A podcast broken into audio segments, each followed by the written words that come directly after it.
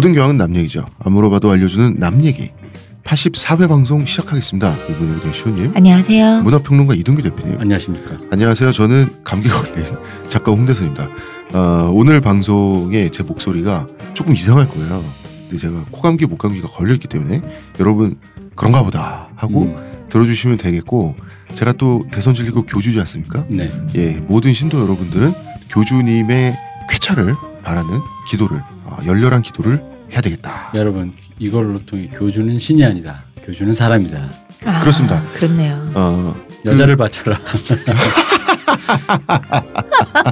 여자를 바쳤는데 음. 그 니체가 예수를 인간 예수 그리스도를 추적했잖아요. 네. 인간으로서 이게 최초의 시도인데 그 삼위일체의 사슬을 끊어버린 거지. 음. 신도 아니고 신의 아들도 아니다. 단지 예수는 하나의 어, 초월적인 인간이었다. 초월을 꿈꾸는 인간이었다. 그래서 우상의 황혼, 인간적인 너무나 인간적인 어, 그리고 그 이름도 파괴적인 안티크리스트를 통해서 그러한 예수 일대기를 이 사람이 추적을 했는데 그래서요. 여러분 그, 그래서 왜, 자- 왜 자기 얘기하다가 어, 교주의 육신도 인간의 육신인 바 감기에 걸릴 수 있다. 여러분 너무 실망하거나 충격받지 마시고 아니 뭐 머리도 빠지는데 뭐 그게 뭐가 이상해? 사실 이미 머리가 빠지는 시점에서 유한한 존재다. 어, 어, 그렇군요. 어 택도 없다 뭐 이미. 그왜그 인피니티 무한자라는 개념을 스피노자가 썼잖아요. 네.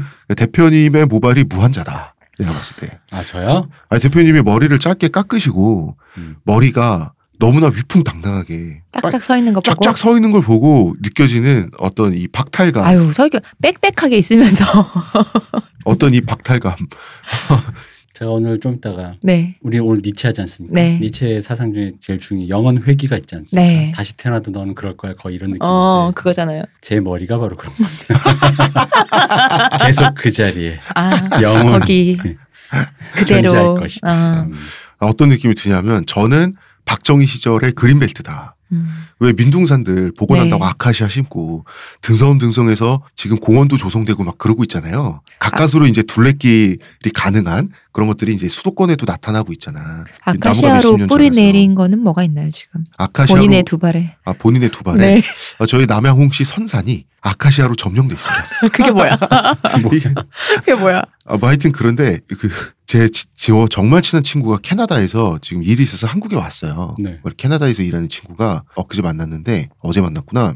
대표님의 모발은 캐나다의 자연 같다면 음. 저는 박정희부터 시작해서 박정희 때부터 그린벨트 만들고 북한에 많은 산 아니에요? 어 그쵸. 어. 해가지고 네. 가까스로 이렇게 유지되고 있는 아, 북한에 많다고 하니까 또 이 외모가 또 북방 계열이고 그렇네. 아 제가 외모가 북방 계열인가? 그렇지 눈 두덩두덩하고. 전 사실 이번 주에 네. 딴 얘기지만 네, 이국종 교수와 관련돼서 김종대 의원이 뭐라고 했는데 네. 거기서 저는 김종대 의원의 어떤 빨간 홍시같이 달아오른 보를 느꼈어요. 왜요? 홍시 맛을 보셨다. 그렇습니다. 어, 또 겨울이니까 아이스 홍시 어떤? 거였습니까? 아니 뭐그 내용의 논평에 대해서 뭐 이러저러 할 건 없고 네. 그 내용이 말 자체는 맞아요. 음, 뭐 말 자체는 뭐 의사 윤리 어쩌고 네. 뭐 근데 이제 다만 이제 이게 요즘 어린애들 말로 뭐 그 짧게만 논평하자면 짧게 요즘 애들 말로 낄낄빠빠가 안 되고 아니 예를 들어 노무현 시대 신자유주의 때문에 저 비정규직돼서 우리 집 다 망했다고 했다고 봉화마을에 장례식 치른 데가 너 노무현 때문이다라고 한 TPO는 맞춰야지 어, 사람이. 그렇지. 어, 그러니까 어. 지금 그런 얘기 할 것은 아닌데 그렇죠. 어쨌든 어. 유효한 지점은 있었다. 어. 근데 하여튼 저는 그런 거보단 이분이 왜 불같이 화를 내는 게 그 환자의 인권 얘기하는 거잖아요. 음, 근데 여기서 말하는 환자 인권이 환자의 내밀한 비밀에 대한 얘기잖아요. 음. 근데 그 내밀한 비밀에 대한 얘기라고 하면서 예를 든 게 그거거든요. 기생충과 분변과 옥수수 알갱이였거든. 음, 네. 그러니까 이게 이 사람 기준에서는 이 개도 되지 않은 적의발의 상징이란 어, 말이야. 그렇지. 그러니까 뭐냐면 너 배에 기생충 있니? 이게 마치 루살로메 앞에서 치질을 들키고 싶지 않아 하는 니체의 마음 같은 거였던 거지. 그래서 아마 이국종 교수 인터뷰에서 이 장면을 듣는 순간 이분은 홍시처럼 볼이 달아올라 부끄러웠던 거야. 너무 부끄러워서 이걸 이 환자가 깨어나서 세상이 내가 남한에 와서 좋은 이제 남한 시민화가 돼서 네. 마치 GD처럼 남한 여성과도 연애를 하려고 그랬더니 너 뱃속에 기생충 있고 하면서 전 세계에 까발려진 왜 아, 그런 거 있잖아. 왜 독일 셀럽스께 그 의사가 갑자기 출동해서 니체는 사실 똥코가 헐었던 사람이죠. 이래버려가지고 셀럽계에 추방될 것만 같은 아, 그런 나- 어떤 공포를 느낀 거죠. 그러니까 내가 그 보면서 아, 나, 나 이분이 갑자기 이상. 볼이 달아오르고 어. 이게 전 세계 독일 철학계 네. 역사적인 이제 셀럽 그 음. 세미나가 있다고 쳐. 음. 천국이나 혹 음. 지옥 어딘가에 음.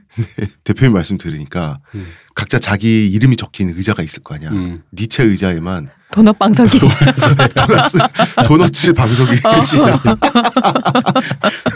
그러니까 그런 기분. 근데 그걸 보고 그러니까 내 이분이 거기서 느껴지는 그 그건 다전 이분이 잘했다 못했다 이런 얘기 하는 게 아. 아니라 저희는 그냥 이제 우리는 그런 방송이 아니잖아요. 네. 그냥 단지 그거 그 상징에서 느껴지는 그 특히 박정희 시대부터 유구하게 내려오는 북한의 갓난 새끼들은 강냉이 죽만 먹는다라는 그 그 가난의 그 서사 있잖아. 어. 음, 그래서 우리가 잘났다. 어. 그럴 때 불쌍한 애들을 그, 그 비밀을 까발려서 창피를 주냐. 그 서사도 지금 유통기한이 끝난 서사인데 어. 그 서사에 김종대 혼자서 매몰돼 가지고 음. 갑자기 이제 분노를 한 건데 이게 웃긴 게 발해가 난 거잖아요. 이국종 교수는 의학자잖아요. 의사들은 환자의 몸을 볼 때 환자의 몸, 신체 그걸 철저하게 물질로 봐요. 그죠. 그러니까 이게 그 얘기야. 음. 뭐냐면 이거잖아. 영화 감독이 촬영 감독이 배우를 보고 음. 아, 얘는 다리가 짧네 하면서 다리가 짧으니 대안을 세워야겠다고 해서 다리가 짧습니다라고 말하는 건 음. 드라이한 서술이잖아. 드라이한 네. 서술이고 의사들은 그렇지 않아요, 대표님. 근데 이걸 받아 적은 사람이 남자가 한남 계저가 여배우 보고 다리가 짧대 이거 완전 혐오 아니야? 그렇죠. 그렇게 본 거예요. 어, 그 그거야 지금. 그러니까 기생충은 기생충이 있기 때문에 있다고 한- 어. 하는 거고 있는 수술의 상황을 말하는 거예요. 그러니까 의사들은 필연적으로 환자의 몸을 케이스로 썰고, 보니까. 어, 환자의 몸을 다 써는 외과 의들은 네. 써는 사람들이기 때문에 의사들은 철저한 이원론자예요. 근데 난 그, 영혼과 육체를 분리해서 그러니까 그분이 어. 이국종 교수가 기생충 자체가 부끄러운 일인가에 대해서 아마 거기서 판단을 안 했을 거라고 어. 보는데 음, 그냥 있기 때문에 그것만 있다고 본인이 건데 판단하여 볼이 그러니까 붉어져서. 본, 인이 이렇게 부끄럽게 어. 이렇게 음. 홍씨가 되어서 아 부끄러운 이 부끄러운 일. 아, 내가 중년에 달아온 그러니까 뺨을 내가 생각하다니. 옥수수 알갱이, 거대한 기생충 음. 그런 것들에 의해서 드러나는 뭐 북한 주민들의 비참한 실체 음. 그러니까 그런 거를 자극적으로 음. 소비한 그 언론 문화, 음. 언론의 행태에 대해서는 뭐라고 했을 수도 있어. 근데 그게 카테고리 구분이 안 된 채 혼자 너무 분노를 하신 거야. 아니 난 그 김정대 뭐 언론분들 의원이. 넘어서도 그 상상력이 음. 섹시하다고. 이상한 데서 뭘 느껴, 아니 진짜. 섹시하. 그러니까 어 저게 얼마나 창피한 일인데 라고 느꼈어요. 그 어떤 측은지심이 왠지 어, 그래, 느꼈다. 약간 딱했습니다. 어, 어. 네, 음. 딱했습니다. 음. 그렇습니다. 어, 지난 편 니체의 인생 재밌게 들으셨는지 모르겠어요.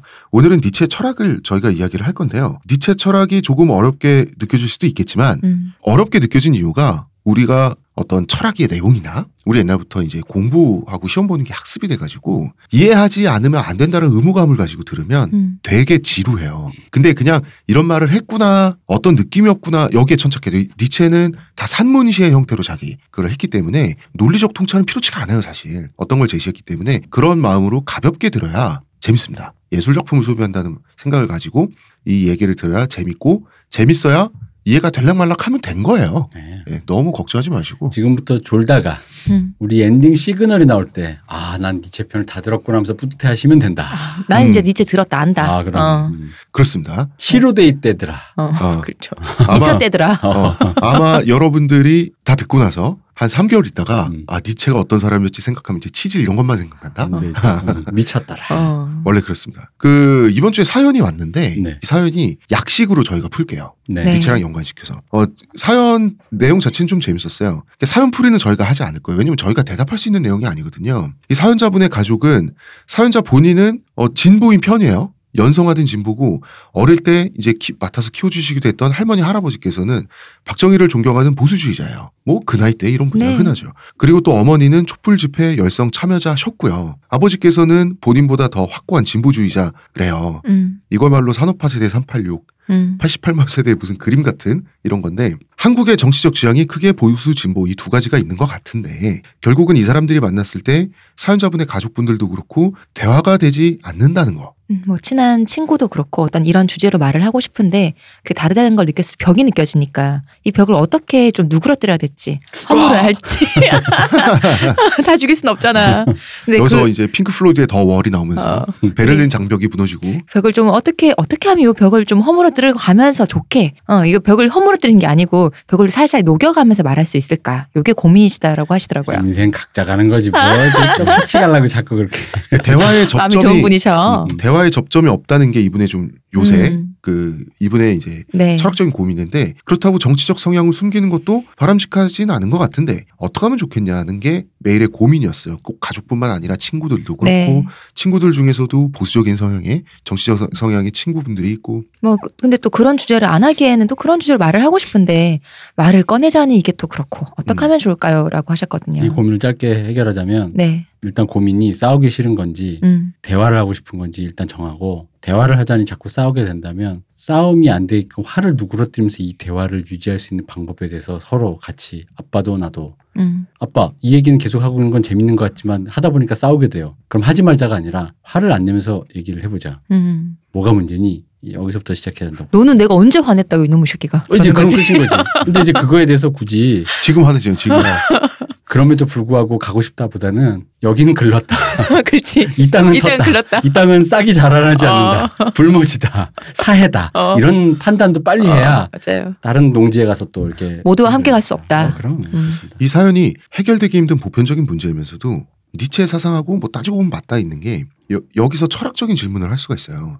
꼭 만족스러운 대화가 돼야 되나? 음, 그게 내 말이 그 그렇죠. 말입니다. 어. 어, 왜 대화에 접점이 있는 상태여야만 그게 모범적인 상태인 거죠? 그렇다면 그럼 모범적이라고 하는 건 어떤 상태를 모범적이라 그래? 여기까지 질문을 하면 현자 타임이 갑자기 빡 온다고. 그러니까 나는 그 사람한테 그 사람 나한테 자기 생각이 그럴 듯하다고 인증을 받아야 되나? 받아야 됩니다. 받아야 됩니까? 그럼요. 내 생각은 김종대 의원에게 물어보고 싶습니다. 머리 빨개지셨나 안 지셨나. 음, 근데 이거는 니체식으로 말을 하자면 자신의 만족을 타인의 결정에 의존하는 게 될 수도 있죠. 그죠. 그러니까 해답을 지금은 내리지 않은 상태에서 우리는 니체 철학에 바로 들어가 보겠습니다. 사연자분께서 1, 2부를 다 들으시면 니체로부터 괜찮은 힌트를 얻으실 수도 있고요. 얻으셨으면 좋겠습니다. 예, 저희가 노력을 해볼 테니. 광고 듣고 오겠습니다. 저한테서 뭐 달라진 거 느껴지지 않나? 뭐요? 아니 그내 반짝반짝. 머리에서 반짝반짝이 아니라 빽빽 흑채가 맞다 이거. 흑채는 아닙니다. 그럼 뭐 한방? 사람의 머리카락은 동물의 털이라는 거지. 그래서 동물 세포로 모근을 복원한다는 거지.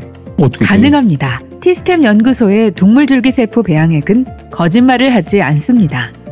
나 이거 되는 거 보고 진짜 충격받았다니까. 지금 티스템 두피 클렌저와 두피 에센스를 검색해 보세요. 과학이 당신의 모발에게 주는 선물 티스템입니다. 자, 니체는 창조하는 파괴자라는 별명을 갖고 있습니다. 네. 네. 예. 사실 그 이번 주 내용을 이해하시기 위해서는 저번 쇼펜하우를 좀 듣고 오시면 좀안 예. 들으셨던 분들은 쇼펜하우어 특집을 듣고 오시면 예, 더 재미있을 수 있거든요. 사실은 이게 해결부터 쇼펜하우어, 니체까지가 한 줄로 연결이 되거든요. 아니야? 아니야? 아니야. 그럼 우리 아날람 1편부터 듣고 오셔야 아 얘들이 요런 쪼로 말하는 원래 이렇게 아, 요런 말투로 그렇죠. 하는 우리의 쪼를 아, 아시기 그치. 위해서는 그렇죠. 일반 분 그렇죠. 그건 필요해. 그게 그게 필요하죠. 세상 모든 건 아. 남 얘기죠. 이거부터. 그럼 그렇습니다. 그러면 83주분을 다 들으시고 네. 아주 좋은 말씀을 대표님이 해 주셨어요. 네, 아 주옥 같은 말씀. 아 우리 역시 우리 역시 우리 이장군 대표님이셔. 음. 시옷 권사님 안 한다 그랬지. 철학의 다이너마이트라고 불리죠. 이 사람은 자 자칭도 그렇고 타칭도 그렇고 파괴하는 철학자인데 또 망치를 든 철학자. 묘른 일인가요 이거? 음, 음. 근데 이 망치가 분명히 귀여운 망치는 아니고 오한마 느낌의 그런 망치인데 이런 무시무시한 별, 명칭이 실제 별명이고 사람들도 이해를 해요. 음. 그럼 무엇을 부수는 거 아니냐면 서양 근대의 아집이라고 하는 거죠. 네. 이건 뭐냐? 자, 근대성이라고 부르는 게 뭐냐는 거죠. 그게 정신이 됐든 사상이 됐든 문명의 수준이 됐든 어쨌든 이 모든 걸 통칭해서 근대적이다라고 우리가 부르는 게 있는데 서구 사회의 뿌리는 정신적 뿌리는 소크라테스부터 시작을 해서 계속해서 지금까지 어떤 질서를 추구해 왔다. 요건 사실이죠. 이 이야기 때문에 비극의 탄생을 저번 주에 다룬 거지만은 쇼펜하우어는 뭐 대표님 표현인데 신의 그림자 마저 파괴해버렸다. 네. 이것은 신을 대체하는 어떤 질서는 있겠지. 음. 신은 없어도 이런 환상마저 이런 로망스마저 파괴해버렸다는 건데 이 질서를 대표님 표현을 그대로 빌자면 인간이 비빌 언덕이라고 표현을 하셨죠. 그렇죠. 지금 내가 예를 들어 너무 살기 힘든데 이대로 살다가 어쨌든 이대로 살더라도 도- 너무 힘들지만 장발장처럼 빵을 훔치지 않으면 죽어서는 어쨌든 보상이 있을 것이야라는 음. 비빌 언덕이 있으니까 참을 건덕지가 되죠. 그건 종교의 형태고 음. 그죠. 혹은 이제 해겔 같은 경우는 종교는 들어가 있지 않지만 아 우리 독일이 지금 이 모양 이 꼴인데 음. 이거 뭐 이 나라 노답 아니야? 라고 하는 그 질문에 절대 정신이란 게 있어. 음. 시대 정신이란 게 있어서 우리를 반드시 역사가 진보로 이끌 거야. 라고 하면 그것도 비빌 언덕이죠. 그죠. 그거 다 이것도 질서란 말이야. 그러니까 뭐만 할 것 같으면 기대하는 어떤 것이죠. 대학만 가면 여자친구가 생길 거야. 그런 것 같은 거죠. 알이 빠질 거야. 네. 마침 오늘 수능 날이라 네. 이걸 다시 한번 환기시키고 싶었습니다. 아, 오늘 수능 치신 분들 모두 고생하셨습니다. 네. 그 쇼펜하우는 질서마저도 파괴해버렸는데 니체는 더 나갔죠. 그러니까 질서를 부정하는 걸로 쇼펜하우는 끝냈는데 니체는 이 서양의 모든 근대까지 오는 이 네. 질서를 만든 근원이 뭐냐. 음. 근본까지 추적해서 척사를 자기가 하겠다. 그래서 자기가 Assassin Creed가 되겠다. 이게 니체의 입장이었어요. 그래서 과거로 돌아가서 내가 주유소 습격 사건의 유오성 씨처럼 내가 한 놈만 패더라도 음. 내가 걔는 잡고 오겠다. 그게 바로 플라톤이죠. 크, 플라톤. 플라톤 하면 생각나는 게 이데아죠. 네. 네. 이데아 자체를 부수려고 한 거예요. 니체는 뭘 주장하려고 했다기보다는 이 차원에서는 서양인의 의식 구조 자체를 바꾸고 싶었죠. 이데아란 뭡니까? 이 세상의 근본이 되는 강력한 질서잖아요. 가장 직관적으로는 수학의 원리를 생각하면 돼요. 수학의 원리는 내가 태어나기 전부터 원래 있던 거잖아요. 참고로 니체는 그 천재라는 사람이 유난히 또 수학을 못했습니다. 아이, 문, 문과네. 이게 되게 재밌는 게 수학에 매료된 사람은 선험적 질서를 믿는 성향이 있어요. 음. 철학자들이 그럴 수밖에 없잖아요. 그래서 수학에 있어서는 미분이니 적분이니 발명에 따른 말이 없어요. 그거는 우주가 존재하면서 이미 수학적 질서는 있는 거기 때문에 공식이 됐든 뭐가 됐든 발명이 아니라 다 발견한다고 하죠. 음. 아, 그럼 니체의 사상은 니체가 수학을 못해서 아니. 가능했다. 수알못이라 쓰레기야. 수알못이라 가능했다. 이건 말이 안 되고 이 사람이 관심이 있는 쪽이 음. 그 어떤 직관의 세계, 문학적인 표현의 세계다 보니까 전혀 접근법이 달랐다 음. 정도로 표현하면 되지. 아, 수학 못해서 그랬구나. 이건 좀 이상. 어차피 사칙 여상 못하는 거 질서가 뭐가 있어. 그럼 무시하는 거고. 하위 5% 인서울 안 됨. 그러고 보니까 니체는 명문대는 쭉 나왔군요. 네. 음. 그래도 어 니체의 주저라고 하죠. 메인 어, 네. 작업물은 짜라투스트라는 이렇게 말했다라고 하는 책입니다. 빠밤 분빰 분빰 분빰 분빰. 그거. 뭐예요? 이게 짜라투스트라는 이렇게 말했다 음악이잖아. 아, 아, 맞아. 리하르트 슈트라우스라는 작곡가가 네. 음악가가 짜라투스트라는 이렇게 말했다. 1, 2, 3, 4악장이 있는데 교향곡이죠. 1악장의 도입부죠. 네. 빠밤 하는 거 있잖아요. 그게 그 오디세이 거기 나왔던 거기 거죠. 나왔죠. Space 네. Odyssey에 거기 네. 나온 그 음악인데 이 사람이 짜라투스트라는 이렇게 말했다. 니체의 책을 읽고 읽고 그 제목을 갖고 와가지고 음. 영감을 받아가지고 쓴 작곡 그 잠깐 교향곡이에요. 잠깐 얘기하면 우리 어릴 때 네. 처음에 그 2000년 Space Odyssey를 보려고 네. 이 영화라니까 어. 처음 봤어. 트는데 그게 저 멀리서 해가 뜨는 걸 굉장히 천천히 어. 올라오면서 그 음악이 계속 나와요. 네. 붐빰 붐빰 붐빰 어, 어. 빠밤 할 때 결국 마지막에 한 커트도 안 바뀌고 아. 계속 해가 그대로 딱 떠서 Space가 딱 떠. 네. 그 순간이 진짜 웃겼던 게 마치 우리가 리얼을 보고 마지막에 관객들 모두가 박수를 쳤다 그랬잖아요. 어. 네. 그처럼 우리도 하- 우리가 동시에 그러니까 어떤 의도한 게 아닌데 우리 학부생이 모두 갑자기 다 일어나가지고 그 물론 그 이제 자- 강의실에서 한 거를 자기들끼리 이제 몇 네. 명이서 몰라서 이제 리포트 어. 쓰려고 본 건데 빠밤 할 때 일어나서 박수 치고 다 야 이제 다, 다 봤다 다 본 것 같아. 오프닝이 어, 영화 다 본 것 같다 가자 이러면서. 아 근데 시작하자마자 어. 근데 이 그게 이 교향곡의 문제점이에요. 음. 그걸 들으면 다 들은 것 같아서 맞아. 뒤를 안 듣게 돼. 그게 시작이야 근데 노래도 그치. 그래 노래도. 짜라투스트라는 조로아스터교의 창시자로 알려진 현자죠. 네. 예, 원래 페르시아 쪽 사람이라 그래요. 서양인의 도구마를 상징하는 대항마 아마 음. 예수가 되겠죠. 대항마의 상징으로 일부러 먼 데서 끌고 왔어요. 음. 니체가. 어, 참고로 인도 북부에 조로아스터교를 믿는 지역 공동체가 아직 있어요. 네. 음. 인도 평균치보다 생활 수준이 높다 그래요. 음. 짜라투스트는 이렇게 말했다를 어, 원작으로 한 이 교향곡. 저는 이게 원작인지 몰랐거든요. 음. 이게 니체도 그렇고 쇼펜하우도 그렇고 음악가들한테 인기가 높다 보니까 음. 그런 게 좀 있는 것 같아요. 네. 이게 이뭐 제목이 왠지 어. 간지나잖아요. 그리고 니체 뭐 그걸 가, 거기서 이제 영감이라기보다는 니체가 얘기한 그런 초인 정신 자체를 표현하고 싶었다고. 음. 대부분의 사람들이 짜라투스타는 이렇게 말했다로 니체를 시작했다가 지지를 치고 떨어져 안녕. 어, 더 이상은 내 입어 니체 안녕. 원래는 비극의 탄생부터 시작해서 차례로 읽어 나간 다음에 마지막에 읽는 게 좋은 책이거든요. 네. 근데 이게 읽는 순서가 거꾸로 되다 보니까 어 이 사람 되게 글잘 쓰는 미친 사람이구나 이러면서 이제 책을 덮게 되는데 음. 이 마치 성경을 요한묵시록만 읽고 어, 결국 덮게 죽는 되는. 거야 뭐 이러면서. 아 그럼 끝이네. 이러면서.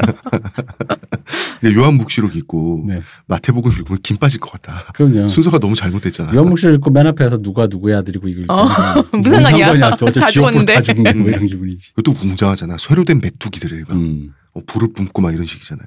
이 책은 예언서, 산문시의 형태를 다 가지고 있고요. 패러디도 있고요. 패러디로 가득 차 있어요. 서로 모순되는 경구로 전체가 이루어져 있어요. 이론도 논증도 없어요. 그냥 그렇다요. 음. 그냥 장담을 하면서 시작을 하는데 당연히 난해하죠. 아니, 제목부터 이렇게 말했대잖아. 음. 음. 그리고 이제 니체의 셀프 칭찬. 이 책은 미래의 성서이자 복음이다. 다섯 번째 복음이다. 이 복음이라고 하는 것은 복음서가 사대 복음서가 있죠. 네. 마태복음, 누가복음, 요한복음 또 뭐가 있죠? 마, 마가. 아 마가복음. 음. 음. 그래서 다섯 번째 복음이며 마지막 복음서다. 초월자 없는 현세에서 의미 있게 살아가는 인간이 미래의 인간이다 이런 말을 하거든요. 음. 아, 이 말 한마디로 이제 뭐 이게 여태까지 나왔던 철학을 정리한 거죠. 정리한 거죠. 짜라투스트라에 대해서 스스로 이런 서문을 붙였어요. 모든 사람을 위한 그러나 그 누구도 위하지 않은 책. 이 사람 간지나게 문장 쓰는 늘 얘기가 좋아하고. 이런 식이야. 음. 음. 왜 그러는 거야 말라는 거야. 근데 그래서. 사실 이 책은 미래의 성소이자 복음이자 다섯 번째 복음이다 한 줄로 줄여서 사탄 숭배자입니다라는 고백이죠.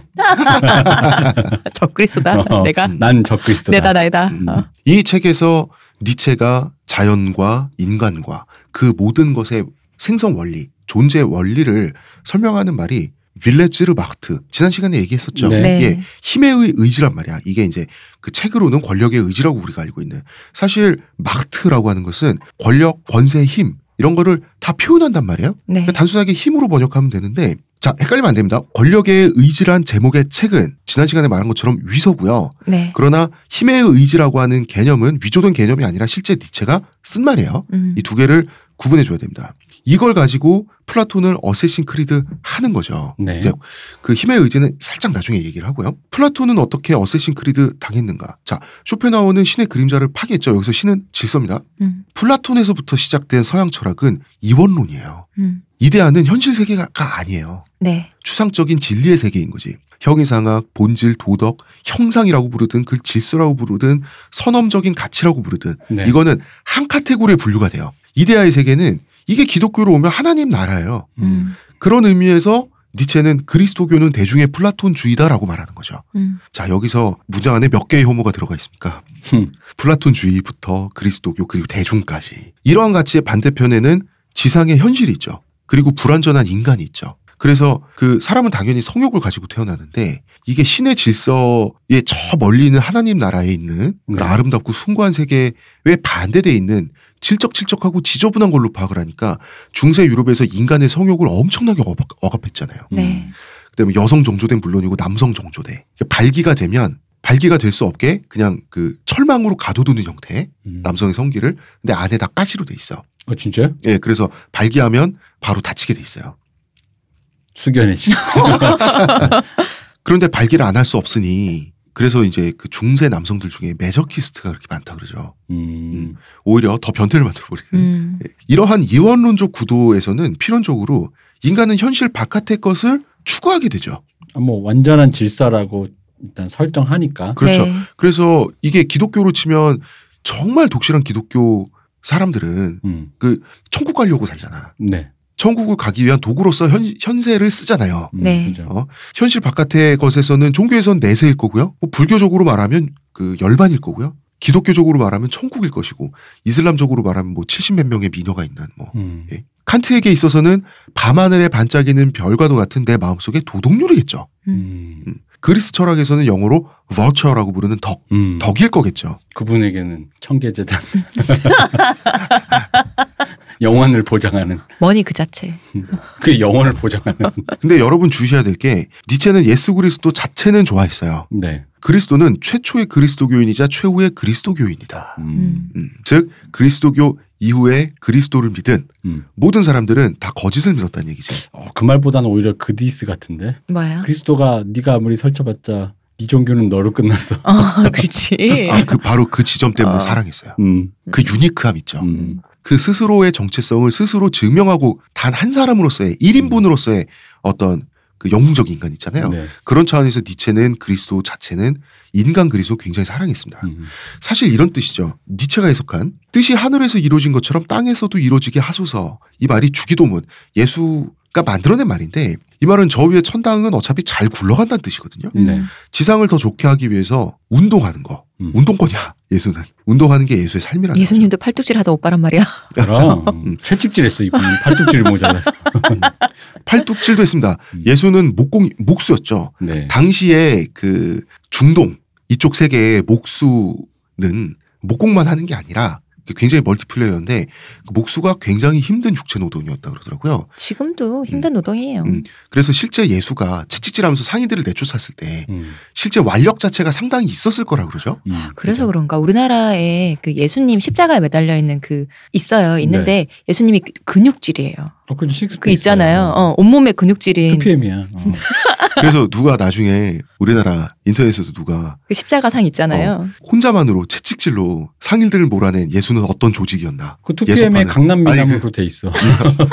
예수 예수파는 어떤 조직이었나? 하면서 생각해보자. 그의 오른팔은 베드로다. 음. 베드로는 누구인가? 어부다. 어부의 특징적 어부의 특징은 강력한 팔입니다. 막 이러면서 예수 조직을 음. 조직의 계보를 했는데 이 사람이 그래서 예수의 별명은 이 정도가 되지 않을까 싶다. 나자렛의 몽키 스패너.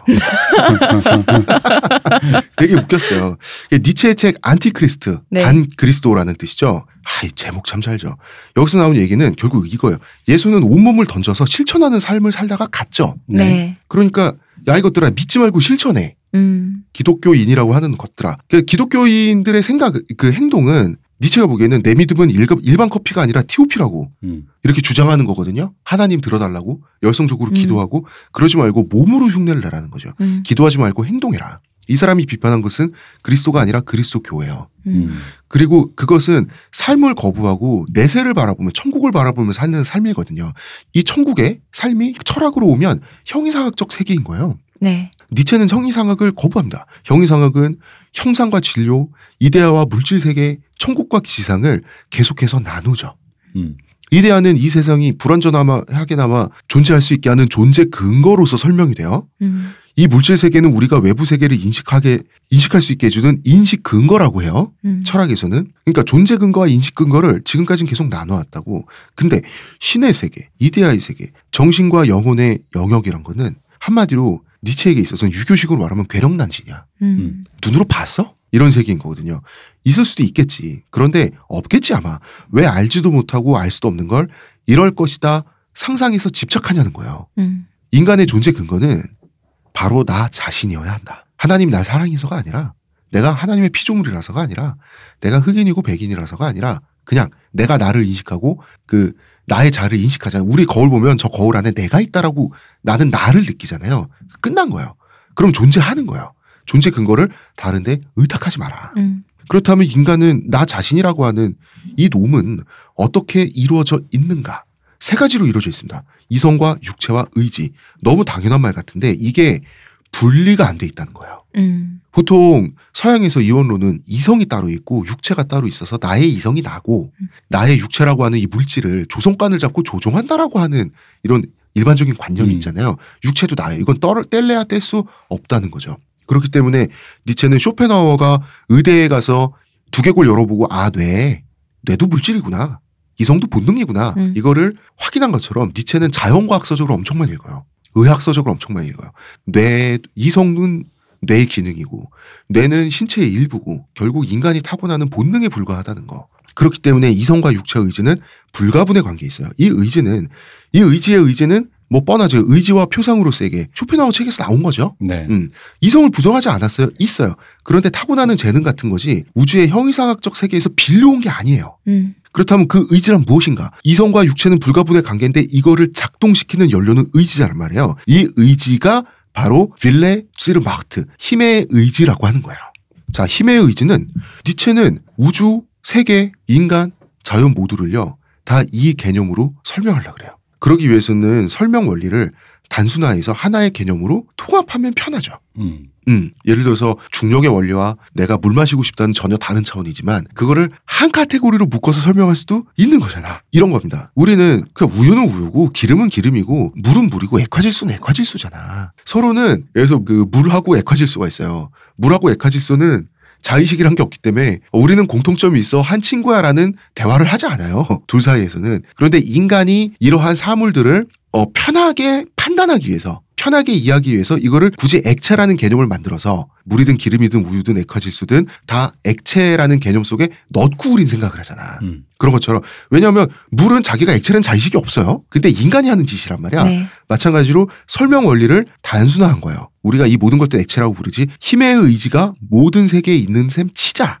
라고 음. 니체는 시작을 한 거죠. 어, 획일화, 일부러 획일화 시킨 겁니다. 이 세계는 힘의 의지다. 그 외에 다른 것이 아니다. 힘의 의지는 뭐냐? 상승하고 싶은 욕구, 강화하고 싶은 욕구, 지배하고 싶은 욕구. 의지가 힘의 상승과 강화와 지배를 추구한다. 이것이 힘의 의- 의지거든요. 그 이런 식으로 설명하는 거예요. 그 중력은 물질을 지상에 붙잡아 놓으려고 쉼없이 힘의 의지를 부리는 중인 수도 있는 거죠. 말을 하자면. 음. 이것이 중력의 의지잖아. 뜨거운 물질을 물질은 계속해서 위로 올라가려고 하는 상승의 욕구가 있다. 있는 그런 셈 치는 거예요. 이 때문에 대류 현상이 생기죠. 생물은 생존과 생식과 번성을 향해서 끊임없이 욕망하고 치달아가죠. 식물도 그렇고 동물도 그렇잖아. 네.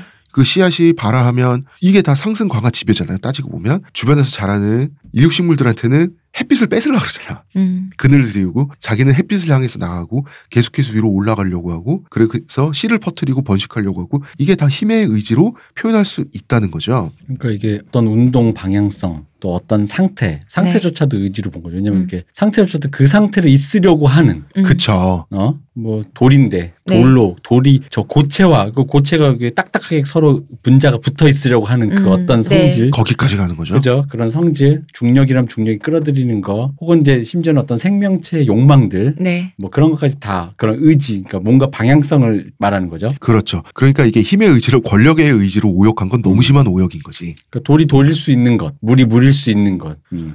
그것도 의지가 작용하기 때문에 물은 물로 남아 있는 거죠. 그죠 그러니까 그 물 분자가 해체되지 않고 그렇죠. 있는 거죠. 그게 모여 모여 있다는 그러니까 그게 뭐 자의식을 갖고 있지는 않지만 네. 어쨌든 그런 거. 그러니까 일종의 의지는 질서로도 해석할 수도 있고, 음. 음, 어떤 그쵸. 상태 그 stable한 상태 혹은 어떤 욕망을 갖고 생명체 갖고 있는 욕망, 식욕 이런 거, 음. 어떤 그러니까 뭔가를 지향점을 하는 거, 그- 그걸 다 해석할 수 있는 형태를 다 이걸로 얘기하는 거잖아요. 이걸로 얘기하는 거죠. 인간도 마찬가지죠. 근데 물론 인간은 이성이란 게 있어서 한마디로 똑똑해서 원하는 것도 참 많아요. 음, 인간은 주목받고 싶어 하고 관종인 사람들은 그 다음에 이제 육체적으로는 건강하고 싶어 하고요. 심리적으로는 남에게 영향력을 끼치고 싶어 하잖아. 음, 그래서 그래서 사람은 다 잘생기거나 이뻤으면 좋겠잖아. 내가 잘생겨서 이성에게 호감을 주면 음. 그 이성이 나를 사랑할 수 있잖아. 이성으로부터 내가 더 많은 이성으로부터 사랑받을 수 있으면 이것도 따지고 보면 연애 시장에선 권력이잖아. 그렇죠. 이런 것도 다 힘의 의지로 볼 수 있는 거예요. 이 모든 것이 일부러 단순화시키면 다 상승 강화 지배의 의지로 통합될 수 있다는 거죠. 왜 한마디로 얘기해서 왜 아까 똑똑해서 원하는 거 많다 이런 얘기 있잖아요. 음. 이게 옛날에 우리 어른들이 했던 얘기 생각나는 거야. 아니면 사람들끼리 음. 뭐 약간 얘기하면은 특히 어릴 때 뭐 이게 뭐- 뭘 안다 이렇게 말을 하면 어른들이 너는 똑똑해서 먹고 싶은 것도 참 많겠다 이런 얘기 하잖아요. 아. 어른들이 아니 생각해보니까 니체 이걸 보고 보니까 힘의 의지를 그때 그런 식으로 나에게. 그때부터 말씀을 해주셨구나 음, 음. 이런 생각이 드는 거야. 사실 그런 차원에서는 니체가 선택한 힘의 의지라는 이 개념이 음. 굉장히 동서고금을 통해서 많은 사람들이 이해, 직관적으로 이해할 수 있는 장치긴 하죠. 그죠. 어. 그래서 수많은 표현들도 다 이걸로 설명할 수 있죠. 아까 말했던 돌이 딱딱해. 음. 그것도 어떤 의지인 거죠. 그쵸. 어, 어. 이 액체가 형태가 없어. 음. 그 돌은 딱딱함을 유지하려고 하는데 음. 상온에서는 가능하지만 용암 정도의 그쵸. 용암이 돌이 녹은 상태죠. 음. 그 정도의 열을 만나면 열에 굴복하죠. 음. 여기서는 열의 힘의 의지, 돌을 녹이려고 하는 그 열 자체가 갖고 있는 그 자체로서의 의지가 음. 돌을 누르는 거죠. 네. 그런데 이 용암이 바깥에 나오면 다시 굳죠. 음. 네. 그러니까 이 힘의 의지는 끝이 없는 거지. 그죠. 이런 식으로 그 보면. 그걸 굳게 하려는 어떤 상온과 공기와의 음. 흐름 만나면서 그것도 또 의지인 의지. 거지. 네. 음, 음. 이 구체적인 예를 좀 많이 들어줘야 될 것 같아요. 인간에게 있어서 힘의 의지는 무엇인가? 그러니까 예를 들어서 초콜릿을 먹고 싶어. 음. 내가 지금 갑자기 초콜릿을 먹고 싶은 거야. 요 자체는 그냥 욕망이죠. 네. 그냥 식욕인데, 근데 초콜릿을 못 먹어. 지금 내가 돈이 없어서 못 먹을 수도 있고, 혹은 어디 붙잡혀 있어서 못 먹을 수도 있어요. 그러면은 사람은 이런 생각 들 수 있잖아. 아, 초콜릿이 뭐라고? 내가 초콜릿도 못 사 먹어? 이, 부- 그, 그, 이거는 불만이죠. 네. 여기서부터는 힘의 의지예요. 이 불만적인 상황을 음. 그러면 초콜릿 자체보다도 초콜릿을 먹을 수 있는 상황을 내가 획득하는 게 중요해지잖아. 돈이 됐든 자유가 됐든 지금 나가서 편의점에 가고 싶은 게 됐든 내가 지금 회의에 붙잡혀 있는데 음. 그러면 여기서부터는 힘의 의지예요. 음? 네, 이해가 안 돼. 먹고 싶다는 자체도 힘의 의지가 아니에요. 그것도 자체인데 이게 이런 식으로 복잡하고 다변화된다는 거예요. 다시 처음부터 얘기할까요? 음. 자 초콜릿을 먹고 싶어요 대표님. 음. 그 그게 힘의 의지잖아. 어, 그 힘의 자체로 의지죠. 그냥. 어 근데 인간 인간은 이성이 있고 한마디로 똑똑해서 원하는 게 참 많다는 게 어떤 거냐면 음. 초콜릿을 먹고 싶은데 아 의지조차 상승시키고 더 공고하게 더 다시 음, 근데 만든다는 내가 지금 못 얘기인가요? 먹고 있어요. 내가 돈도 없고 지금 어디 무슨 어쨌든 회의- 지금 당장 먹을 수 없는 상황이다. 어, 사- 먹을 수 없는 상황이에요. 그러면은 사람은 초콜릿을 먹고 싶은데 못 먹게 됐어. 음. 이게 그럴 수도 있는데 먹고 싶- 못 먹게 돼서 지금 불만이라 이거예요. 음. 내가 그러면은 아 내가 내가 초콜릿도 하나 못 사 먹어 사 먹고 싶은데 이것도 힘의 의지죠. 이 불만의 상태도 이 상태를 깨고 싶잖아. 그러면은 어떤 지점에서는 초콜릿을 먹고 싶은 그 시국 자체도 힘의 의지지만 네. 어떤 지점에서는 초콜릿 정도는 마음껏 고급 초콜릿 사 먹을 수 있는 상태에 음. 경제 상황이나 그런 어떤 뭐 지위가 됐든 뭐가 됐든 그런 거를 내가 획득하고 싶다도 싶다로 확장될 수도 있죠. 아 그렇죠. 그런 그- 건 맞지. 그렇죠. 힘의 의지가 힘의 의지를 추동해서 음. 더큰 힘의 의지로 수렴되는 거야. 심지어는 인간은 그런 거죠. 돈이 없으면 먹을 수 없어라는 질서도 의지죠. 그것도 의지죠. 어, 그것도 자본주의의 의지죠. 그 의지와 만났을 때 나의 그 어떤 의지가 욕망을 추동하는 거잖아요. 음. 그렇죠. 그래서 조카들을 먹이고 싶은 의지와 음, 냉혹한 자본주의 의지가 만나면 음, 잔발장은 빵을 훔치게 되고요. 그렇습니다. 그 갈등 속에서 음. 그충 돌이 일어나잖아. 네. 의지와 의지의 충돌 속에서 장발장은 빵을 훔쳤는데 그 빵이 참 크더만요. 네. 감옥 갈만했더만. 깜짝 놀랐어요. 빵이 집 못만해. 한 달 먹더라고. 한 달을 먹겠더라고 그거.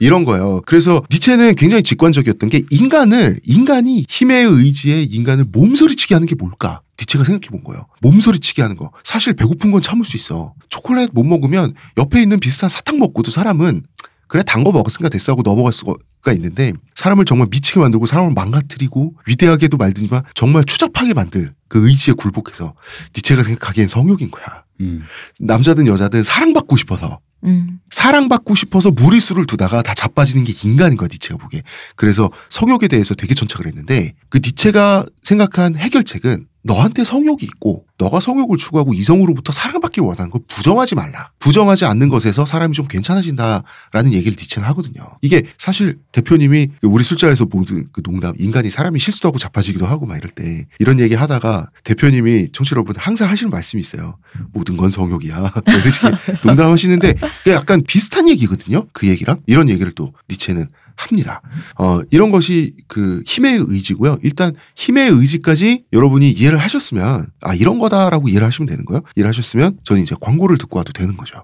하루의 건강을 위해 자 아로니아 농축액을 물에 섞어 마시는 것도 귀찮다고 그런 당신을 위한 평산네이처의 새로운 야심작 하루니아 하루에 한 포 알약으로 섭취하는 아로니아 농축액입니다. 이제 건강과 함께 간편함도 챙기세요. 국내 최대 함량, 최다 판매를 자랑하는 평산네이처가 만들었습니다.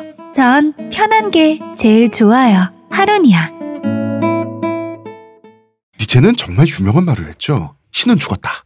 음. 음. 니체에 대해서 잘 몰라도 사실 이것 자체는 이건 이걸로만 기억하죠. 우리 이제 겨, 우리가 수업을 들을 때 늘 그런 식으로 한 줄로 외우게 하잖아요. 니체는 신은 죽었다잖아요. 어, 어그로 쩔지 않습니까? 그렇습니다. Antichrist 제목도 어그로잖아. 음. 요즘이야 죽었다. 그런갑다 쳐도 그 당시라고 그치. 생각하면 아니 신은 죽었다. 문제 웃기다. 신은 죽었다. 사망 선고 내린 분은 1번. 이국종 2번 니체 3번 김종대. 4번 기생충 아니 4번 왠지 김정은. 5, 5번 홍시 같은 내볼 왠지 정답은 5번일 것 같아. 그렇죠. 모든 신은 죽었다. 이제 우리는 위버맨쉬가 등장하길 바란다. 이것이 언젠가 우리가 위대한 정오를 맞이하여 갖게 될 마지막 의지가 되기를. 음. 자, 무슨 말인지 모르겠는데 문장은 겁나 멋있어요. 네, 정오는 그림자가 가장 짧은 시, 그 시간이죠. 네. 네, 그림자는 허상이죠. 그렇죠. 이 그림자는 또한 플라톤이 말한 그림자이기도 하죠. 그렇죠. 음. 플라톤, 어. 음. 플라톤은 이데아가 빛을 비추는데 이 현실 세계는 그 빛이 비춤으로써 부산물로서 그림자. 어, 생겨나는 그림자 같은 거라고 표현을 어. 하잖아요. 음. 그러니까 이 문장 하나가 다 이런 식이에요. 하나하나가 다 패러디고 경구고 계시적이고 다 문장 하나하나에서 누군가를 까고 있어요. 음. 근데 사실 너무한 게 다 알아야 읽으면서 지적 쾌감을 읽을 수가 있는 거야. 그렇게 그 느낄 수가 앞, 있는 앞머리만 세로를 읽으면 뭐 나오는 거 아니야? 세로 드립? 어, 살려주세요 이런 거 나오는 거예요. 이거 읽는 사람 바보. 뭐 나도 무슨 말인지 모르는데. 아니지. 설마 니체 계좌번호 뜨는 거 아니야? 세로 드립하면 계좌번호. 내 계좌는 모든 구조는 이런 식인데 니체는 이 구절에서 자기가 플라톤을 타격하고 있다는 사실을 분명히 알고 있죠. 네. 네. 본인한테는 분명히 하고 있는데 처음 읽는 사람한테는 위대한 정오는 어, 이 사람이 낮에 깨 있었나? 낮에 보통 글을 썼나? 뭐 이런 생각이 들죠. 음. 드디어 나왔습니다. 어쨌든 Übermensch. 사람 말도 멋있게 Übermensch는 인간이라는 먹구름을 뚫고 내리치는 번갯불이다. 음. Übermensch는 영어로 직역하면 overman이에요. over가 über예요. 음. 음. 그 뜻, 뜻으로 따지면 또 슈퍼맨이야. 그래서 일본에서는 슈퍼맨을 받아 이 슈퍼맨을 받아가지고 초인으로 번역을 했고요. 한국은 Übermensch, overman, 슈퍼맨 초인을 다 거치다가 지금 와서는 그냥 Übermensch라고 부르는 추세라고 음. 합니다. 음. 음. 역시 신토불인가. 독일 철학엔 독일 말이 제일이다. 뭐 당연한 거 아니겠어요. 사실 가장 가장 명확한 개념으로 얘기할 수 있는 걸 테니까. 그쵸. 니체는 모든 사람이 Übermensch가 되어야 한다고 그랬어요. 그렇기 때문에 짜라투스트라는 모든 사람을 위한 그러나 그 누구도 위하지 않은 책인 거예요. 짜라투스트라를 읽으면 다 Übermensch가 될 거기 때문에 음. Übermensch는 이미 초인이야. 항상 이런 식이란 것이 이 사람이. 사람은 짐승과 Übermensch 사이를 잇고 있는 심연 위에 걸쳐진 하나의 밧줄이다. 음.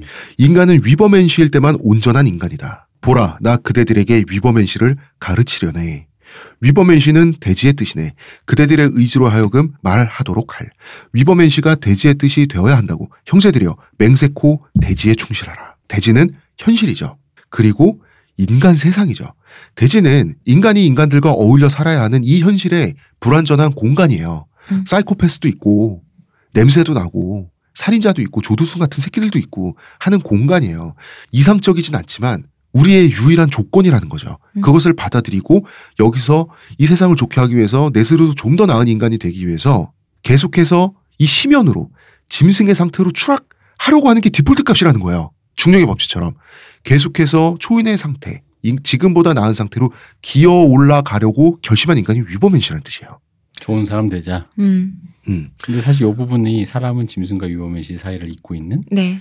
이게 이제 그 진화론의 영향이라 그러더라고요. 음. 다윈도 읽고 음, 음. 그래가지고 거기서 읽는 아 인간이 그렇게 진화되었다 그렇다면 인간이 더 나은 음. 이제 약간 그런 근거에서 이제 인간 진화할 것이므로 음. 어디로 진화하느냐 위버맨시로 진화를 하자. 음, 음. 위버맨시의 조건, 현실적인 예를 좀 한번 들어볼게요. 자, 위버맨시는 자기 스스로에게만 의존해야 되는 거예요. 그러면서 끊임없이 스스로를 의심하고 탈피하듯이 자기 자신을 벗어나는 인간, 음. 거리두기가 돼서 스스로를 비판할 줄 아는 인간, 이런 인간이 어, 위버맨시예요.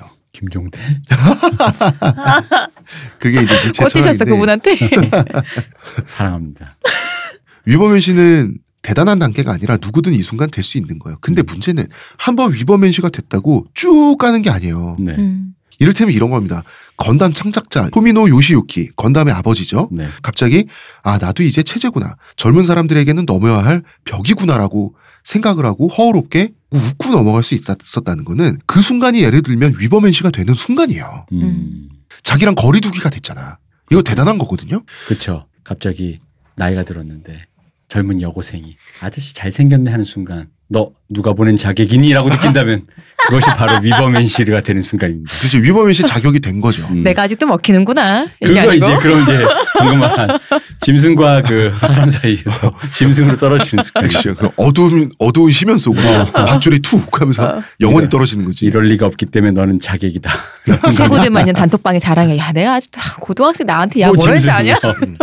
니체가 말하는 짐승의 단계 중에 대표적인 건 아마 비교하는 습관일 거예요. 음. 나는 쟤보다 못 하니 열등감을 느껴야 되고 쟤는 나보다 못하니까 내 기분이 좀 편안해지고 등등 이거는 자기 행복 자기 불행을 남의 상황에 의존하는 거죠 비교라는 것은 네. 네. 음. 그럼 뭐난 일베와 메가를 예로 들 수 있을 것 같아 아마 니체의 사고방식을 추적하면 니체는 장난인 줄 알, 알고 하는 장난까지는 난 뭐라고 안 할 것 같거든 음. 근데 이제 이게 장난으로 위약적으로 혐오를 했는데 혐오가 장난이 아니라 진심이 되고 자기 사상이 되는 순간이 있잖아 음. 그럼 이제 스스로의 어떤 그게 매몰된 거죠 모든 여중생은 나를 사랑해. 이게 이제 짐승의 이념이라는 거죠. 그러네. 이 짐승관도 확 이해되지 이 짐승 않습니까? 같은 것들. 모든 여중생은 나를 사랑해. 짐승의 이념이군요. 대표님이 그렇죠. 대표님의 농담에 이제 그 진짜도 사실 들어가 있는데 음. 더 이제 조금 더 진짜 나는 사랑 받아야만 음. 해라고 하는 태도 있죠. 그러니까 이게 발전돼서 여중생 중에 웃긴 아저씨야 그러면 잡아서 패는 거지. 너 왜 나를 사랑하지 않아 하면서 그 그거 아니에요. 어난 사랑해야만 하는데. 내가 너 사랑하면 안 돼? 음. 아, 어, 너무 무섭다. 어, 그 대사. 어, 이거 좋다. 그거다. 어, 어. 그거 그 뭐야. 악마를 보았더니 네. 난너 좋아하면 안 되냐? 그 대사 진짜 잘 썼어. 자, 다음 단계 안 설명을 돼. 해서 안 돼. 하지 마. 아니, 안 돼. 대사가 좋다고. 못을 받겠습니다. 힘이란 건 마흐트고요. 마흐트는 네. 곧 욕망을 성취할 수 있는 조건이죠. 네. 자, 내가 지금 뭐 뭐든지 내가 지금 스포츠카 사고 싶어. 음. 못사 돈이 없어서 그럼 마크가 없는 거예요. 그리고 뭐 소개팅 자리에 나갔는데 그 상대를 내가 유혹하거나 호감을 줄 수 있는 어떤 뭐 나만의 자신감이 됐든 그런 조건들 외모가 됐든 그런 것들이 다 마크인데 그러니까 여, 여고생이 다, 수능 답안지 훔쳐달라고 할 때 나에게 손이 없, 없을 때 마크트가 없는 거죠 지금. 그렇지 힘의 의지는 그러한 조건을 조성하기 위한 음. 조성하고 싶은 본능적이고도 자연스러운 에너지예요. 그렇죠. 음. 그래서 기어이 답안지를 훔쳐내고 많은. 기초만 얘기하면 그냥 간단합니다. 자, 내가 예쁜 여자랑 사귀고 싶은 거야. 근데 아무 이유 없이 그 예쁜 여자가 나랑 사귀어 줄리 없을 것 같아. 그럼 그 조건을 성취하려면 내가 열심히 해서 매력을 어필하던가 아니면 돈이라도 많이 벌어서 얼마면 돼 소리를 치던가 어허 이런 그러니까 이게 아직도 짐승의 단계에서 그걸 초인으로 극복을 해야죠. 응? 초인으로 극복해야지. 아니 지금 힘의 의지 자체만 설명하는 거야 어, 직업이 있는 사람이라면 자기 분야에 성공을 하던가 아니면 말발을 늘려서 뭐 내가 뭣도 없어도 좀 그녀로부터 좀 그녀에게 달콤한 기분을 느낄 수 있게 해주던가 그것도 아니라면 뭐 열 번 찍어도 안 넘어가는 남은 없다 이러면서 뭐 근성을 보이던가 없어. 돌아가. 아니, 자 그거는 옳고 그름을 떠나서 이거는 네. 힘의 의지 자체는 그냥 에너지 자체를 말하는 거예요 네. 여기서 예쁜 여자랑 사귀고 싶다와 그러기 위해서 어떤 조건을 가지고 싶다 음. 이거는 욕망이고 그 욕망을 충족시키기 위한 에너지 이 모든 것들이 힘의 의지예요 그래서 힘의 의지 자체는 옳지도 않고 그르지도 않아요 이거는 가치 중립적인 상태예요 힘의 의지는 그냥 있는 거예요 음. 에너지 자체인데 이 힘의 의지를 가지고 위버맨시를 또 설명을 해야 돼. 위버맨시는 힘의 의지를 어디 그 자기가 위버맨시가 되는데 쓰려고 하는 사람이 위버맨시예요. 위버맨시는 세계와 타인과 자기 자신에 대한 편견이 없는 사람. 위버맨시는 편견이 없는 사람이에요. 위버맨시는 힘의 의지를 갖고 있기 때문에 이건 모든 존재가 갖고 있는 거지만 자기의 현재를 넘어서 이상을 추구하 려고 하는 존재가 위버맨시인 거예요. 즉 힘의 의지를 잘 쓰는 존재가 위버맨시야. 저는 기- 뱃속에 기생충 있다고 가난하다고 생각하지 않습니다. 편견이 없습니다. 맞아요.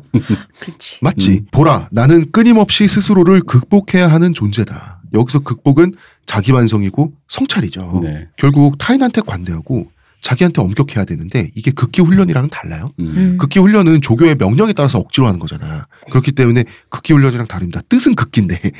근데 이게 Übermensch가 우리 동양인에게는 굉장히 익숙한 개념 네. 아닙니까? 그치. 어. 옛날 예로부터 뭐 군자가 돼야 된다. 음. 저뭐 성불하라. 이- 익숙한 개념이기 때문에 니체의 사상이 굉장히 니체 니체가 서양의 근대를 파괴하고 음. 그 남은 허허벌판 음. 그거를 수습해 보면 유교도 있고 불교도 있고 다 있어. 음. 다 동양으로 옵니다.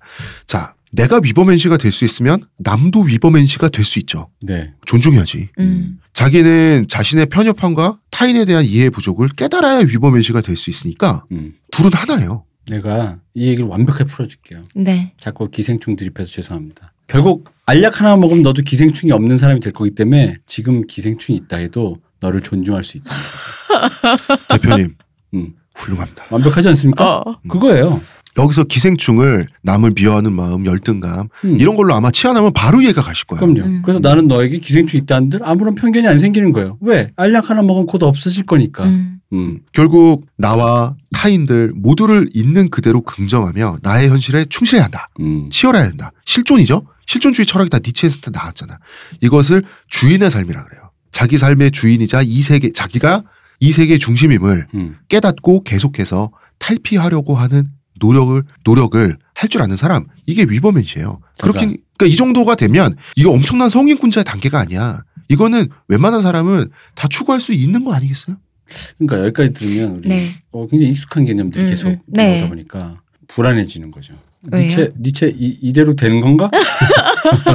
이대로 우리 니체 다 뭐, 뭐한 무서운 거 건가? 나오 숨어 있는 거 아니야 지금 또 이제 여기서 그 유명한 영원 회귀 사상이 나와요. 굳이 표현하자면 니체가 말을 영원 회귀는 하나로 지금 이 인생을 앞으로도 영원히 살고 또 살고를 반복할 수 있도록 살아라. 어, 이 말을 했어 이렇게 얘기했어 나 이거 아니었던 걸로 아는데 이 말을 했어 이렇게 했어 제가 할게요. 응. 어, 그 니체의 뭐 영원 회기 네네. 이거를 우리나라의 그 니체 전문가이신 네. 니체의 권위자이신 백승현 교수님의 해석에 따, 따르면 음. 또 이- 그분이 이렇게 해석하셨어요. 지금 이 인생을 앞으로 영원히 살고 또 살고를 반복할 수 있도록 살아라. 음. 그런 뜻이다. 영원 회기는. 음. 근데 이게 또 철학자들이 갈라져요. 어 그러니까 저는 이 개념이 아니라 음. 네. 영원 회기라는 게 결국 그, 그 자체 말만 보면 사람을 털썩 주저앉게 하는 말인 게 그 예를 들은 거지. 너는 미안해 홍 작가. 영원히 다시 태어나도 머리가 탈모가 온다. 온다. 음. 라는 얘기라는 거지. 그래서 여기서 털썩이 되는데 음. 바로 그러니까 이 왜 희망이 없는 최후의 단계에서 피는 희망 같은 꽃처럼 음. 이 진짜 그 절망이잖아. 음. 계속 이대로 똑같다고 영원히. 하면 어, 영원히. 음.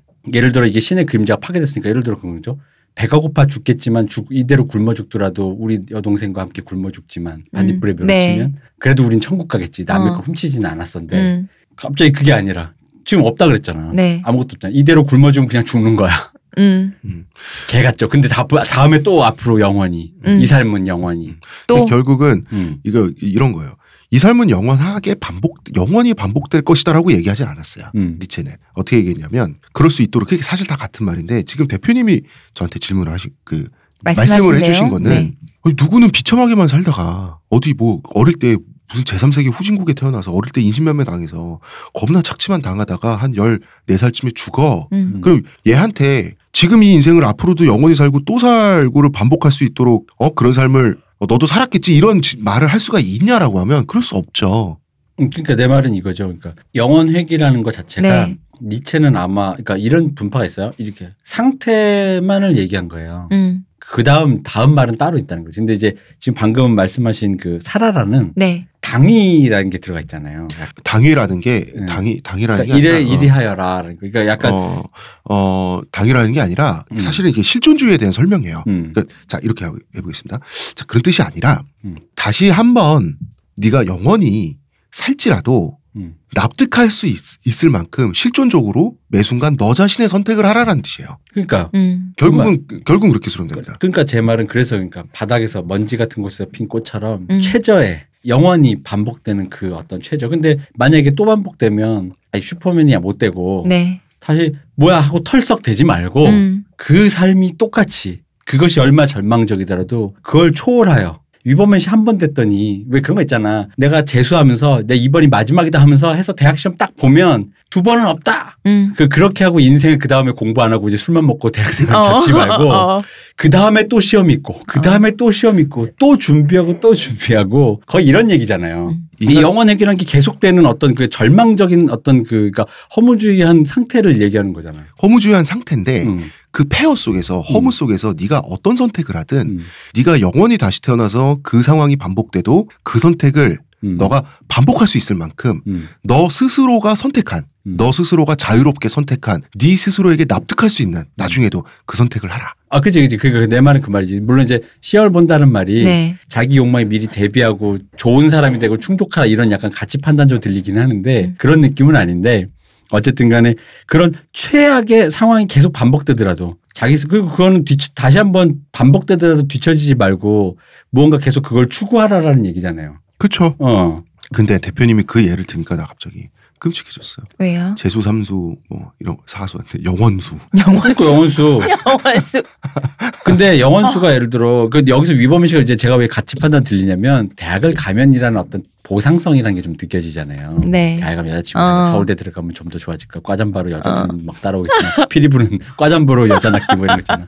서울대 잠바 입고 홍대 한 바퀴 돌면 여자들이 그쵸. 줄 서서 이렇게 피리 부는 남자처럼 그쵸. 막. 그게 될 거라 생각했는데 그런 거 말고 내가 이걸 하는 이유 있잖아. 네. 아. 굉장히 초월적인 거. 그러니까 나는 그런 목적이 아니라 여기서 슈퍼맨이라는 게 서울대 가서 여자 꼬신다 이건 아니잖아요. 음. 서울대 가는 이유는 내가 막 예를 들면 만약에 뭐, 뭐 정말 좋은 데 가는 이유는 자기의 입신양면을 담아서 진정한 어떤 뭔가를 추구하는 거야. 힘의 의지를 담아서. 힘의 의지를 담아서 정말 무언가 대, 대단한 음. 세계 대통령이 돼서 어. 뭐 뭐가 또 어떤 그 무언가를 추구하기 위해서 내가 하는데. 근데 아 지금 대표 왜 이렇게 당위로 느껴지냐? 음. 가치 판단적으로 느껴지냐? 그렇죠. 아 그게 제가 대답을 해드리면 되는 거죠. 음, 위버맨식 개념이 니체의 윤리학과 음, 연결돼 있기 때문에 그래요. 음. 그렇기 때문에 윤리학은 당위를 다루잖아. 그렇죠. 그렇기 때문에 당위적으로 느껴지는 거예요. 음. 이 당위가 마치 그러니까 행동 강령처럼 느껴지면 음. 조금 이제 그 이제 영혼 회귀는 그냥 상태 서술로 내가 알고 있는데 그러니까 이게 상태 서술이라기보다는 어떤 제가 판단하기에는 이게 음. 사람마다 해석이 다를 수가 음. 있어요. 대표님은 상태 서술로 느껴지고 그 다음 말은 따로 있다라는 게 제- 나는. 아, 그치. 어. 이제 저는 어떤 태도 설정으로 느껴지는 거예요. 어. 아, 태도 추천. 저는 영혼의 느껴지는 기가 하니까 생각나는 게 그건 거예요. 자기야 다시 태어나도 나랑 결혼할 거야? 어, 그거니까. 어, 그래 그때 자신 있게 어 할 수 있는 어. 이런 느낌이 다시 드는 거지. 너야라고 왜 눈깔이 흔들려? 야, 동공지진 왜 일어나? 근데 맨 처음 결혼할 때는 진짜 그럼- 확신이 있었어. 그러면 그때 이거는- Übermensch 상태야. 이건 재혼, 삼혼, 사혼이 아니라 영원혼. 어. 그렇지. 어. 두 번, 첫 번 결혼할 땐 진짜 확신이 있어. 동공이 안 흔들렸는데 10년 살다가 물어봤더니 이, 이 새끼 흔들려. 흔들리는 거지. Übermensch가 깨졌어. 어? 어, 어. 이렇게 되는 거지. Übermensch를 이렇게 우화로 니체 는 풀었습니다. 나 이제 그대들에게 이야기하려네. 정신이 어떻게 낙타가 되고, 낙타가 어떻게 사자가 되고, 사자가 어떻게 어린아이가 되는지를. 음. 이거는 근면에서 용기로 바뀌어야 되는 거고요. 낙타의 사자. 네. 용기에서 편견 없는 어린아이 상태. 음. 그러나 신나는 호기심으로 음. 음. 그 접어들어야 된다. 이것을 일컬어 거룩한 긍정이라고 하거든요. 음. 그러니까 어 서울대를 가는데 그 용기 그 어떤 다른 사사로운 욕망이 없이 음. 순수하게 학문을 추구하거나 뭔가 하는 어떤 그런 거 얘기하는 거잖아요. 서울대로 뭔가 여자 꼬시고 이런 거 아니고. 그것도 어린아이의 상태인데, 음. 음, 어린애 상태. 아, 그- 그것도 어린아이 상태일 수 있겠다. 서울대로 욕망을 추구, 이권 어. 추구하는 거. 어른의 상태 아니야? 그것도 아니 다 같은 거지. 그것도 어린아이의 상태인데 음. 인간은 자기 힘으로 돌아가는 박혀야 한다라고 얘기하거든요. 음. 네. 이것을 어린아이의 상태로 본 거예요. 음. 음. 왜냐하면 어린아이는 자기가 좋아하는 거, 신나는 거, 호기심에 있는 거, 요거에만 딱 천착을 하지. 예를 들어서 규율로부터 자유롭잖아, 아직 애는. 음. 음. 응? 엄마가 우쭈쭈 해줄 때는 아직. 근데 이제 청소년 되고 학교 가면 회초리도 받고 음.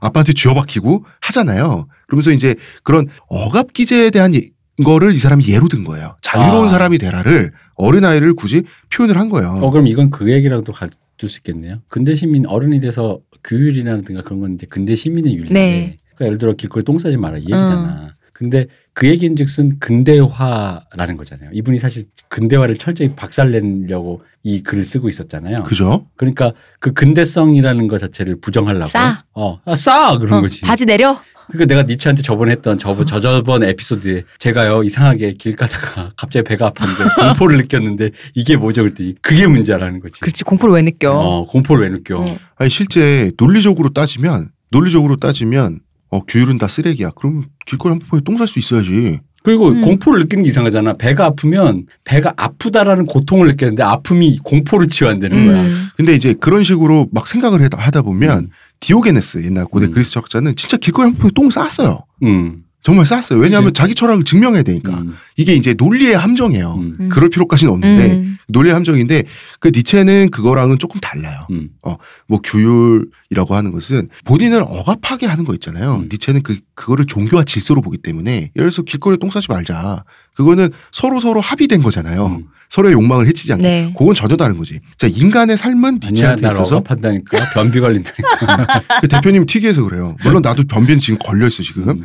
인간의 삶은 예술에 의해서 정당화돼요. 쇼펜하우는 예술가들에게 위로와 용기를 줬다면 니체는 예술가들한테 자기 확신 같은 걸 줬어요. 음. 음? 말하자면 곤조를 성사해서 니체 이후의 예술가들이 그렇게 똘끼를 부르려 그래. 음, 내가 낸데 이러면서 나쁜 버릇 음. 니체가 좀 만들었습니다. 니체 이후에 많은 예술가들은 진상을 풀면서 내가 하겠다는데 이런 이름을 외친단 말이야. 항상 스폰서를 물거나 충분히 뜬 이후에 항상 곤조가 생기더라고요. 그게 사람이 참 그래. 음. 음. 음. 여기서 거룩한 긍정을 얘기해 보겠습니다. 무엇을 긍정하죠? 나를 나를 긍정해야 되는 거 아니에요? 그렇죠. 내 자신을 어떻게 파악하기에 날 긍정하지? 자, 인간은 이성적 존재도 아니고 동물적 존재도 아니고 인간은 이성과 신체와 의지로 이루어져 있다 그랬잖아. 네. 이 자체로 하나라 그랬잖아. 음, 음. 그래서 불편을 감수하고 이성을 추구한다. 욕망을 금욕하고 참고 더 좋은 사람 되기 위해서 이성적인 거 진리만 찾는다. 이게 니체에게 있어서는 어불성설이에요. 음. 달밤에 체조하고 싶은 너도 너 자신이란 얘기예요. 그거를 이- 나는 이런 걸 욕망하고 나는 이런 상태에서 이성적이지 못하고 이기적이고 욕망하고 나는 성욕이 너무 많고 어 좀 변태적 같기도 한 것 같고 그거 자체도 너 자신이라는 거지. 음. 그거 자체를 긍정하지 않고 어떻게 위법면시가 돼. 내가 나를 가지고 뭘 하려면 네. 날 알아야 될 거야. 제로를 알아야 될 거 아니야. 밤만 되면 야식이 먹고 싶은 나. 음, 그치. 음. 음. 그러면서 니체가 하는 말은 굉장히 멋있습니다. 종교가 그 속박을 늦출 때 예술이 고개를 든다. 종교는 의무의 책이잖아. 거기서 자유로워야 돼요. 종교는 다 계율로 돼 있잖아요. 네. 이것이 철학이 되면 딱딱한 도덕 원칙이 되죠. 근데 예술에 있어서는 그 모든 것도 표현하지 못할 건 없잖아. 이런 똘끼에서 출발하는 게 예술 아니겠냐는 거지. 그러면은 누가 이런 질문을 할 수도 있어. 어떤 것도 마음대로 표현하면 그게 니체 철학에 충실한 거고 위버맨시라서 음, 괜찮나? 어, 옛날에 네이버 웹툰 사건이 있었잖아. 그 여자 초등학생을 막 강간하는 그런 웹툰 그렸다가 음. 누가 그 네이버 한 번 뒤집어진 적이 있거든요. 어, 그래요? 음.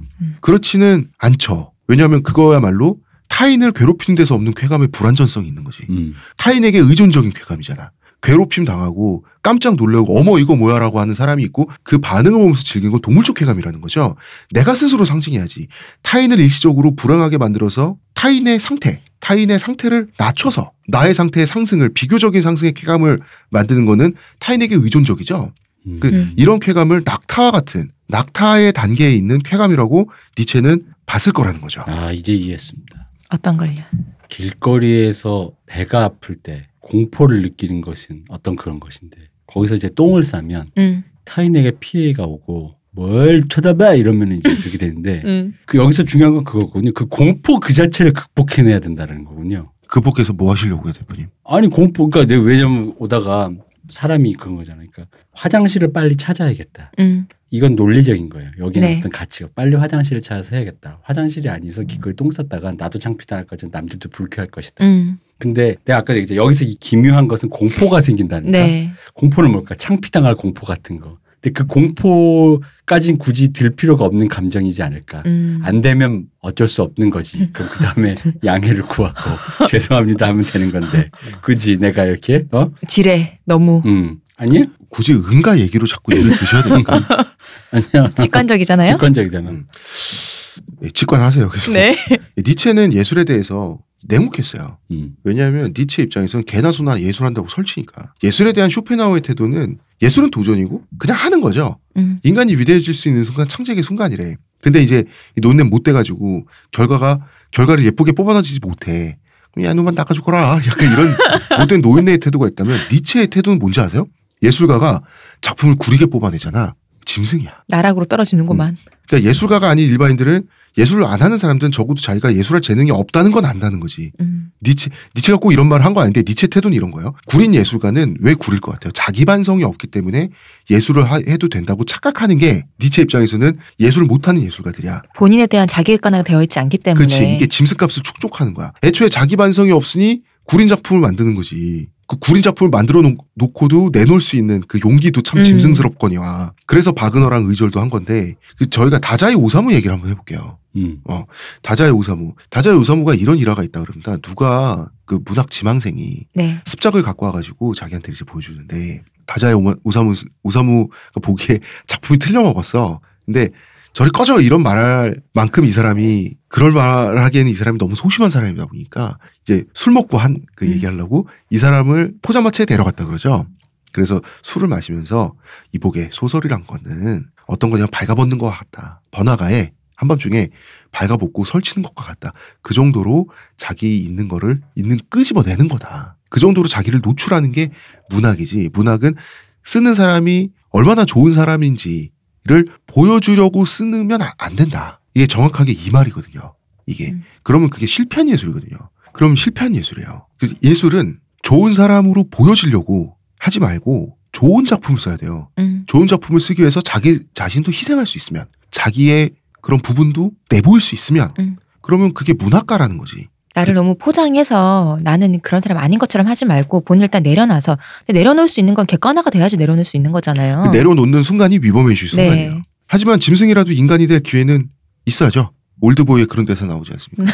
아무리 짐승 같은 놈이라도 살 기회는 있는 거 아닌가요? 막. 굳이 썰로 풀자면 개그맨이 개그를 치는데 안 웃겨. 심파를 찍었는데 슬프지 않고 웃긴다? 그럼 짐승이야. 음. 하지만 살 기회는 줄게. 왜냐하면 인간은 누구나 Übermensch와 짐승 사이에 왔다 갔다 하는 어, 거니까요. 심연 위에 놓은 하나의 가냘픈 밧줄이기 때문이에요. 음. 이런 attitude가 있습니다. 줄타기를 하고 있으니 그런데 그렇잖아. 예술 다 해야 돼? 예술 못하면 짐승이야? 우리 예술에 재능 없는 사람들 있잖아. 저는 예를 들어서 옛날에 정말 그림을 그리고 싶었는데 재능이 없어서 포기했거든요. 그런 사람들이 있잖아요. 네. 대부분의 사람들. 여기에 대해서 니체는 니체 하는 말은 이런 거죠. 인간은 자기 삶으로 그려지는 예술 작품이잖아. 음. 인간은 자기 삶의 예술가다. 자신의 삶을 한 편의 예술 작품으로 만들겠다는 태도로 살아라. 라고 하는 것이 니체가 말하는 자기 긍정이고 거룩한 긍정이고 지난 시간에도 얘기했던 디오니소스적 긍정이라고 하는 것이죠. 그렇습니다. 자, 이제 1부를 슬슬 끝내야 될 때가 됐는데 마지막에 여담을 좀.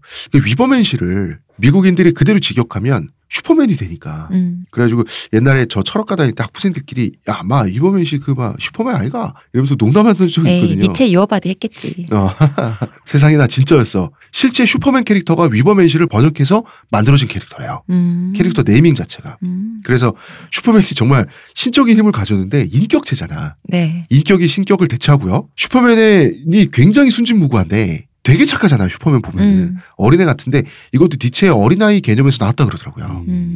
음. 미친 듯이 착해서 한 대 때려주고 싶어도 너무 세서 그럴 아, 수 없는. 그럼요. 어. 그 슈퍼맨이 위기 상황에서 그 누구를 뭐 세계를 구해야 돼, 지구를 구해야 돼, 연인을 구해야 돼.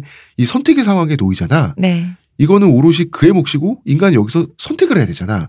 이것도 또 이제 니체로부터 온그 음. 실존주의. 음. 20세기 실존주의의 영향을 받았다고 하는데 물론 헐리우드 영화기 때문에 다 구하는 걸로 끝나죠. 그 슈퍼맨 다 구해야죠. 음. 음. 음. 근데 이제 원본이 되는 Übermensch의 선택에서는 하나는 멸망해야 되는 거지. 인간은 실존적 존재이기 때문에 양손에 떡을 줄 수 없잖아.